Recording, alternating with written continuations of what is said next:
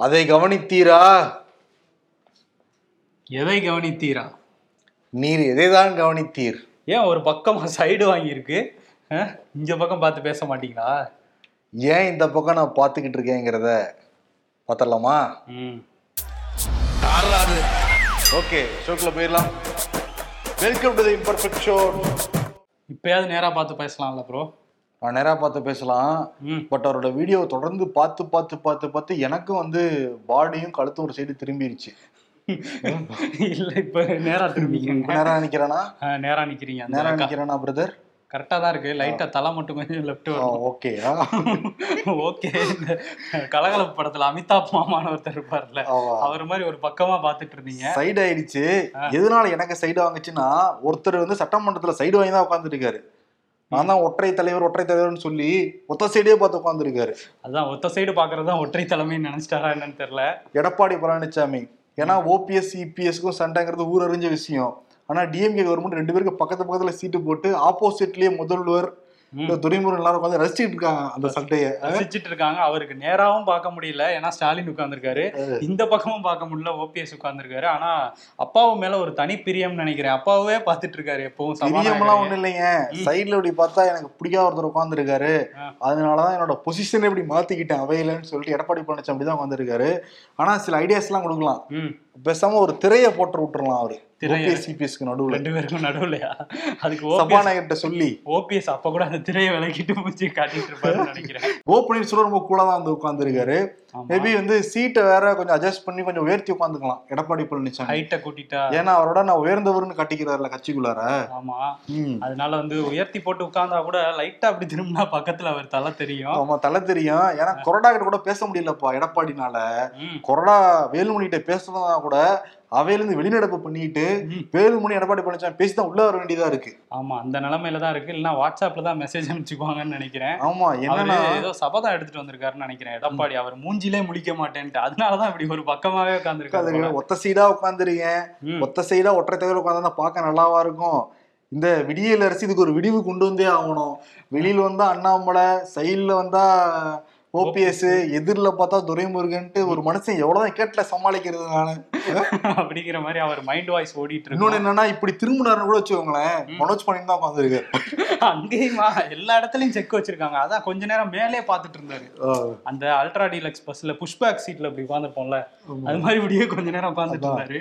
ஏடிஎம்கேல புதுசா வந்த எம்எல்ஏ கூட த்ரீ சிக்ஸ்டி டிகிரி பார்க்க முடியுதுப்பா. ஆனா அந்த கட்சியோட தலைவரே நான் தான் எல்லா பக்கம் சொல்லிக்கிட்டு இருக்கேன். பட் என்னால ஒரு சைடு மட்டும் தான் பார்க்க முடியுது. இந்த சைடு கூட திரும்ப முடியல சட்டமன்றத்துல ஆமா. கழுத்துல சுளுக்கு ஏதாவது வந்துட போகுது அதான் சுலுக்கு என்னன்னா நானே ஒருத்தர் தான் சுலுக்கு எடுத்திருக்கேன். இன்னும் நிறைய பேருக்கு சுலுக்கிட வேண்டியது இருக்கு.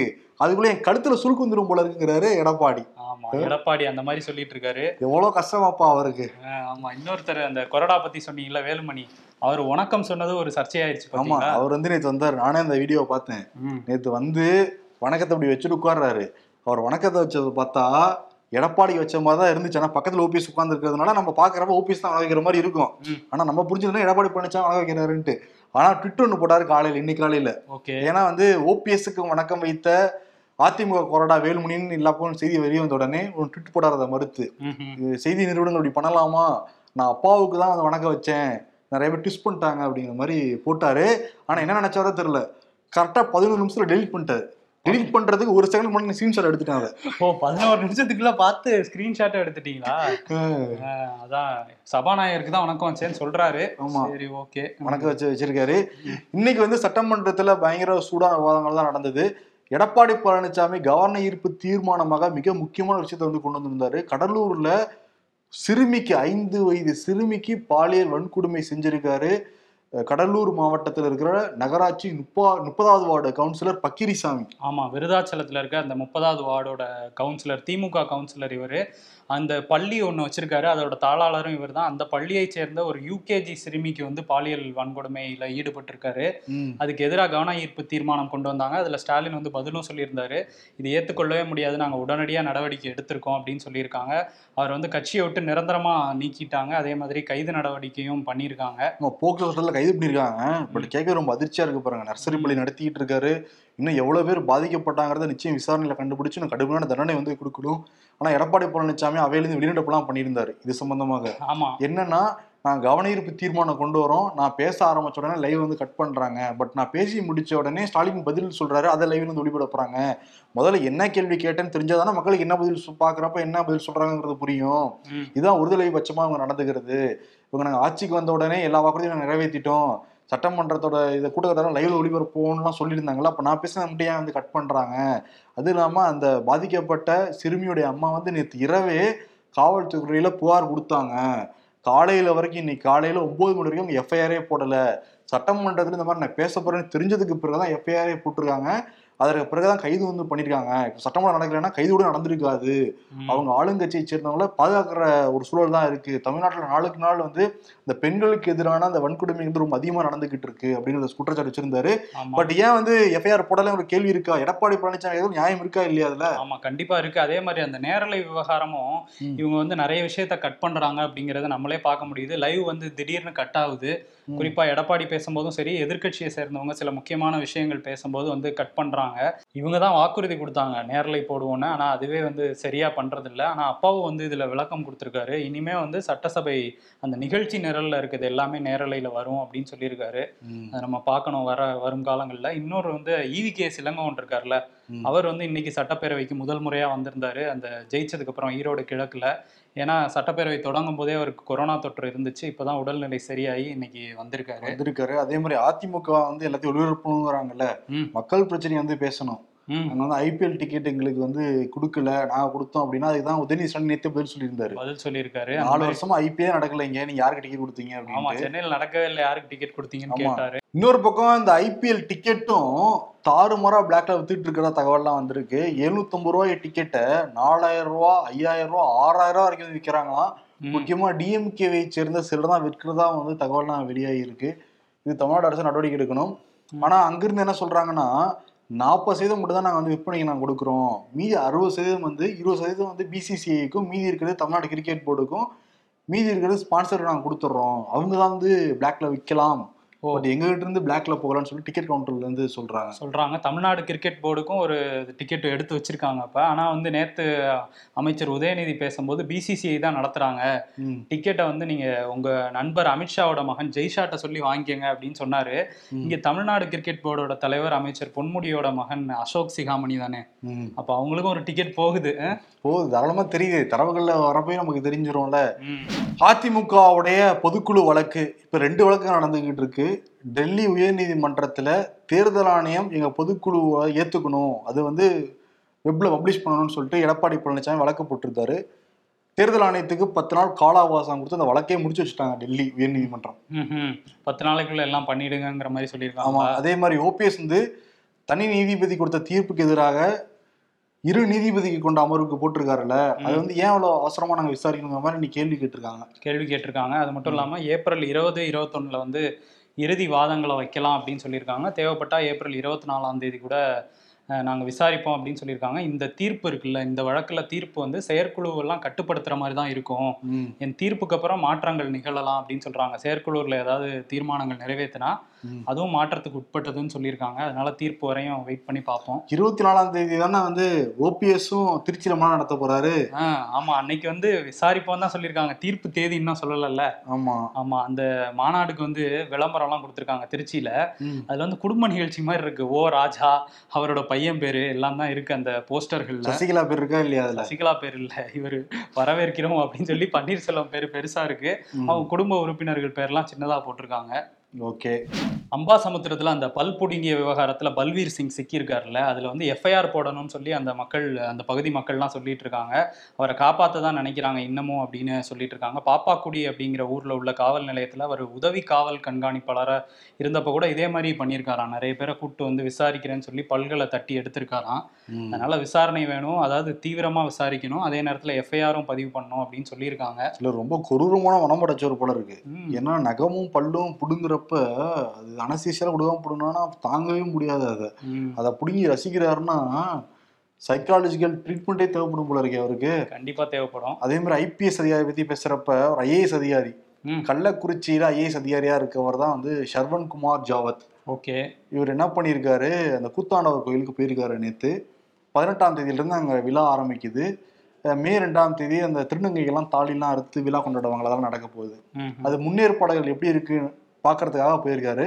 அவர் ஷூவை வந்து கழட்டி வச்சுட்டு உதவியாளர் வந்து எடுக்க சொல்லியிருக்காரு. இதை வீடியோவில் பார்க்கறவங்க எல்லாருக்குமே என்னப்பா ஐஏஎஸ் ஆஃபீஸர் வந்து இப்படி அடிமையாக ட்ரீட் பண்ணுறாங்க ஏன் அவர் வந்து அவரோட ஷூ எடுத்து வைக்க முடியாதுங்கிற மாதிரி கேள்வி எழுப்பிட்டு இருக்காங்க. ஆமா அவர் தான் வச்சிருக்கணும். எதுக்கு இந்த மாதிரி அதுவும் பொது இடத்துல இந்த வீடியோ வேற எடுத்திருக்கிறாங்க. ம். கண்டிப்பா இதுல எந்த நடவடிக்கையும் எடுக்க மாட்டாங்க. இது மாதிரி முன்னாடி சம்பவங்கள் நடந்த போது எந்த நடவடிக்கையும் எடுத்ததில்ல.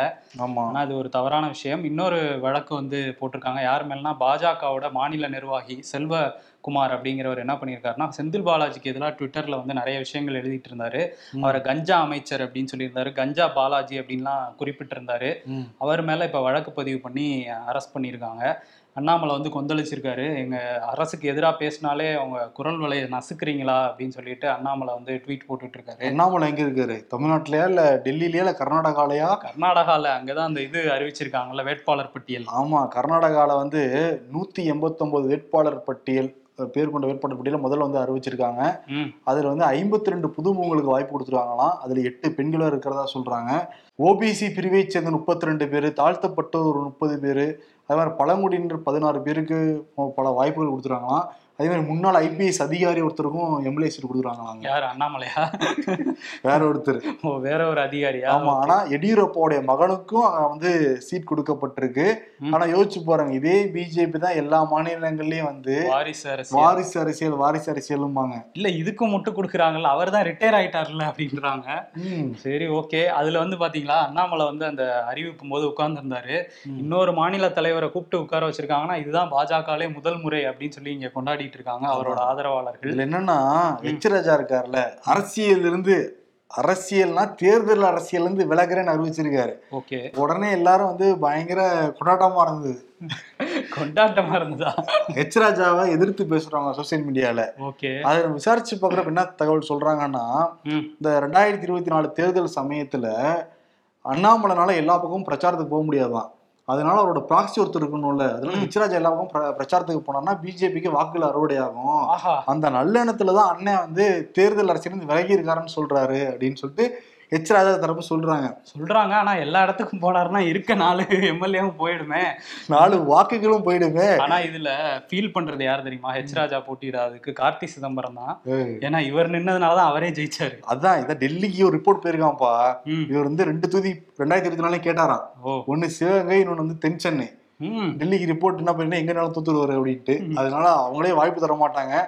அவங்களே தரலைன்னா அசிங்கமா போயிடும். அதுக்கு முன்னாடி நம்மளே விலகிடலாம்னு சொல்லிட்டு தான் ஹெச்ராஜா விலகி இருக்கிறதா தகவல். விலகி வேற ஏதாவது பொறுப்புகள் கொடுப்பாங்க காத்திருக்காரு. காத்திருந்து காத்திருந்து காலங்கள் போனதடி. ஓகே இந்த மாதிரி வாய்ப்பு கொடுக்கலன்னு சொல்லி கொடுக்க மாட்டாங்கன்னு சொன்னீங்கல்ல அதே மாதிரி இன்னொருத்தருக்கும் வந்து கர்நாடகால வாய்ப்பு மறுக்கப்பட்டிருக்கு. நாங்க உங்களுக்கு சீட் தர மாட்டோம் அப்படின்னு சொல்லி பாஜகவோட முன்னாள் முதல்வர் கர்நாடக முதல்வர் ஜெகதீஷ் ஷெட்டருக்கு வந்து சீட்டு கொடுக்கல.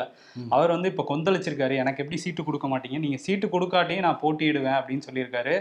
தனிச்சு போட்டியிட போறாரு அப்படிங்கிற மாதிரி செய்திகள்லாம் வருது. இந்த ஐம்பத்தி ரெண்டு புதியவர்களுக்கு சீட்டு கொடுத்துருக்காங்கன்னு சொல்றீங்கல்ல அதுல நிறைய பேர் வந்து இப்ப சிட்டிங் எம்எல்ஏ எல்லாம் அதிருப்தியில இருக்காங்களாம். அதனால பிஜேபியில ஒரு கலகம் வெடிக்கலாம் நிறைய பேர் அணி மாறலாம்லாம் சொல்றாங்க கர்நாடகால. ஓகே அங்க கூட வெடிச்சு வெடிக்கிறது வெளிப்படையா தெரியவே இல்லை. பட் காங்கிரஸ் பண்றது வெளிப்படையால தெரியுது. ராஜஸ்தான்ல பாத்தியா இல்லையா என்ன நடந்துகிட்டு இருக்குன்னு? கெலாட்டும் பைலட் சச்சின் பைலட்டும் அசோக் கெலாட்டும் வெளிப்படையா மோதிட்டு இருக்காங்க. நம்ம அன்னைக்கே சொல்லியிருந்தோம். உண்ணாவிரதம் எடுக்கிறாரு. அதாவது பிஜேபி அரசுக்கு எதிரான ஊழலை வந்து அசோக் கெலாட் அரசு விசாரிக்கல. அப்படின்னு சொல்லி அந்த கட்சியோட முக்கியமான தலைவர் சச்சின் பைலட்டே நேற்று ஃபுல் டே உண்ணாவிரதம் இருந்தாரு. உண்ணாவிரதத்துக்கு பிறகு நான் ஊழலுக்கு எதிராக தான் வந்து இருந்தேன் அப்படின்னு சொல்லியிருக்காரு. ஏன்னா அங்கே உள்ள பேனர்லேயோ இதுலேயோ கட்சி கொடியோ இல்லை கட்சி சிம்பலோ எதுவுமே இல்லை. நான் வந்து தனிப்பட்ட முறையில் இருக்கிறேங்கிற மாதிரி அவர் சொல்றாரு. ம். ஆனா கெலாட் வந்து நேத்து வந்து ஒரு வீடியோ வெளியிட்டிருக்காரு. என்னோட அரசோட சாதனைகள் இதுதான் அப்படின்னு சொல்லி. ம். ஆனா வெளிப்படையா ரெண்டு பேருக்கும் ஒரு மோதல் நடந்துட்டு இருக்கு நடந்து- ராஜஸ்தானோட அந்த தேர்தல் முடிவுகள் வந்து இப்பவே கண்ணுக்கு தெரியுது. நல்லா தெரியுது இல்ல ம், ஆனா ராகுல் காந்தி என்னன்னா இந்த வயநாட்டுக்கு வந்திருக்காரு. வயநாட்டுக்கு வந்து அவங்க என்னுடைய வீட்டை பறிச்சுக்கலாம் என்னோட எம்பி எதாவது பறிச்சுக்கலாம் என்னன்னா பறிச்சுக்கலாம். பட் மக்களுடைய அன்பை வந்து பறிச்சுக்க முடியாது. எப்பயும் அவங்க கூட தான் இருப்பேன்னு சொல்லிட்டு வயநாடு மக்கள்கிட்ட பேசியிருக்காரு. ஆனா மோடி வந்து இது வரைக்கும் வாயை திறக்க மாட்டேங்கிறார் அதானி விவகாரத்துல. அதானிக்கும் அவருக்குமான நெருக்கமுறை எல்லாருக்குமே தெரியும். அதை பத்தி ஏன் மோடியே வாய் திறக்கலைங்கிறத ஸ்ட்ராங்காவே பேசியிருக்காரு. நான் தொடர்ந்து கேள்வி கேட்பேன். கேள்வி கேட்கறதுனாலே என்னை முடக்குறாங்க. அப்ப நீ முடக்குறாங்கன்னா சரியான பாதையில தான் நான் போய்கிட்டு இருக்கேன் அப்படிங்கிறாரு. ஆமா சரியான பாதையில போயிட்டு இருக்கேன் அப்படின்னு சொல்லியிருக்காரு. ராகுல் காந்தி பத்தி பேசும்போது இன்னைக்கு நிதிஷ்குமார் இருக்கார்ல பீகார் முதலமைச்சர். அவர் வந்து ராகுல் காந்தியையும் கார்கேவையும் மீட் பண்ணியிருக்காரு. அதுக்கு முன்னாடி லாலு பிரசாத் யாதவையும் மீட் பண்ணியிருந்தாரு. இந்த ராகுல் காந்தியோட மீட்டிங் போது. தேஜஸ்வி யாதவும் கூட இருந்தாரு. ஏன்னா ஆளாளுக்கு ஒவ்வொரு பக்கம் அணி அமைக்கிறேன்னு போயிட்டு இருக்காங்க ஆனா அவங்கெல்லாம் காங்கிரஸோட கூட்டணி வைக்கிறதுக்கு தயாரா இல்லை. மம்தா சந்திரசேகர் ராவ்லாம் ஆனா வந்து நிதிஷ்குமார் இப்போ காங்கிரஸ்லேயே போய் பார்த்துருக்காரு. ரெண்டாயிரத்தி இருபத்தி நாலுக்கு ஒரு முன்னோட்டம் தான் இதெல்லாம். மகாராஷ்டிரால மகா விகாஸ் அகாடி கூட்டணி பிச்சுக்கும் போலதான் தெரியுது. ஏன்னா சாவர்கரை பத்தி பேசிட்டாரு ராகுல் காந்தி. டேம் சரியில்லை. உத்தவ் தாக்கரே அணிக்கும் காங்கிரஸுக்கும். இன்னொரு ராகுல் காந்தி அதானியை பத்தி கேள்வி போடுறதுனால இது சரத்பவாருக்கு பிடிக்க மாட்டேங்குது. இந்த கூட்டணியில் இருக்கிற மூணு பேரும் மாறி மாறி நடிச்சுக்கிட்டு இருந்தாங்க. அதுக்குள்ள தேசியவாத காங்கிரஸ் சரத் பவாருக்கும் அஜித் பவாருக்குமே ஒரு சண்டை போய்கிட்டு இருக்கு. இன்னொரு பக்கம் வந்து உத்தவ் தாக்கரேக்கும் ஏக்நாத் சிண்டே அது தெரியும் ஊரறிஞ்ச ஒரு சண்டை தான் போய்கிட்டு இருக்கு. இப்ப என்னன்னா தொடர்ந்து வந்து சப்போர்ட் பண்ணி பேசியிருந்தாலும் அதானிக்கு இப்ப கூட்டுக்குழு விசாரணைக்கு வச்சா நான் ஏத்துக்க தயார்னு இருக்காப்புல தேசியவாத காங்கிரஸோடைய தலைவர் சரத் பவார். ஆமா முன்னாடி வந்து கூட்டுக்குழு விசாரணையெல்லாம் நீங்க கேட்க கூடாதுன்னு சொன்னாரு ராகுல் காந்திட்ட. இப்ப நான் ஏத்துக்கிறேன். ஏன்னா எதிர்க்கட்சிகளோட பலத்தை காட்ட வேண்டிய நேரம் இது அப்படின்ட்டு இருக்காரு பலம் தான் தெரியுது. அங்கங்க அடிச்சிட்டு இருக்காங்க கட்சிக்குள்ளே அடிச்சிட்டு இருக்காங்க இதெல்லாம் பார்த்துட்டு மோடி தான் ரொம்ப ஹாப்பியா இருப்பார்ல. அவர் என்னப்பா? நாலு நாலு உடை கிடையாது. ஒரு நாளைக்கு நாலு உடை. நாலு உடை போட்டுட்டு இருக்காரு அதுலயும் அந்த கேமஃபிளாஜ் அப்படின்னு சொல்ற அந்த டிஷர்ட் போட்டிருந்தாருல. இங்க முதுமலை பந்திப்பூர்ல. அது திருப்பூர்ல தயாரிக்கப்பட்டதாம். அந்த நிறுவனத்துல இருந்தே சொல்லியிருக்காங்க அது வந்து விலை வந்து எவ்வளவு தெரியுமா? எவ்வளோ அறுநூத்தி தொண்ணூத்தொன்பது ரூபா மட்டுமே அப்படின்றாங்க. நம்புற மாதிரியா இருக்கு. அந்த நிறுவனத்துல இருந்து சொல்லியிருக்காங்க அவர் போட்டதுலே சீப்பஸ்ட் இதுதான் அப்படிங்கிற மாதிரி சொல்லிட்டு இருக்காங்க ஓகே இந்த டிஷர்ட் வேணா வச்சு சொல்லிக்கலாம். ஏழை தாயின் மகன் ஒரு அறுநூறு டிஷர்ட் போக கூடாதுங்கிறாங்க எதிர்கட்சிகள். இந்த டிஷர்ட்டோட விலை வெறும் அறுநூறுவா தான். சரி டிஷர்ட்டோட விலை அறுநூறுவா தான். இந்த கேமராமேன் எக்யூப்மெண்ட்லாம் வச்சுப்பாங்கல்ல ஒரு ஜாக்கெட் மாதிரி அது எவ்வளோ அது எவ்வளோன்னு தெரியல அது இருக்கும். அது நமக்கு தெரியல. திருப்பூரில் திருப்பூர்ல தயாரிச்சது அந்த டிஷர்ட் மட்டும்தான். அவங்க விலையை சொல்லிட்டாங்க. இன்னொரு பக்கம் நிர்மலா சீதாராமன் இருக்காங்கல்ல அவங்க வந்து அமெரிக்கா போயிருக்காங்க. அங்க வந்து உலக வங்கி அப்புறம் ஐஎம்எஃப் இந்த மாதிரியான நிதி நிறுவனங்களோட சில கூட்டங்களில் பங்கேற்கிறதுக்காக போயிருக்காங்க. அதுல பீட்டர்சன் பொருளாதார நிறுவனம் அப்படிங்கிற நிறுவனத்துல ஒரு கருத்தரங்கு நடந்துச்சு. அதுல வந்து அவங்க கிட்ட கேள்வி எழுப்பப்பட்டுச்சு. இந்தியாவில் வந்து இஸ்லாமியர்களுக்கு பாதுகாப்பு எந்த அளவுக்கு இருக்கு அப்படிங்கிற மாதிரி. அதுக்கு வந்து பாகிஸ்தான் வந்து தங்களை இஸ்லாமிய நாடுன்னு சொல்லியிருக்காங்க. ஆனா அங்க விட இங்கே தான் இந்தியாவில் தான் வந்து பாதுகாப்பா இருக்காங்க. கடந்த எழுபது ஆண்டுகளில் இஸ்லாமியர்களோட பாப்புலேஷனுங்கிறது இந்தியாவில் அதிகரிச்சுக்கிட்டே தான் வந்திருக்கு. நாங்கள் அவங்களுக்கு சிறப்பான கல்வி அதெல்லாம் கொடுக்குறோம். இங்கே பாதுகாப்பாக இருக்காங்க அப்படிங்கிற மாதிரி சொல்லியிருக்காங்க.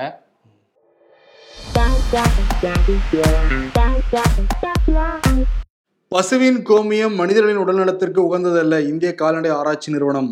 கேட்டுக்கப்பா கேட்டுக்க அப்படின்னு சொல்றாங்க. ஆமா.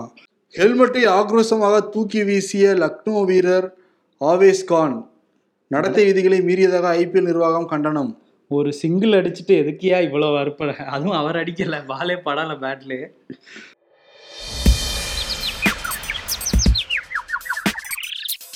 வேலுமணி ஐயா மக்கள் பிரதிநிதியான எனக்கு ஒரு கோரிக்கை இருக்கு.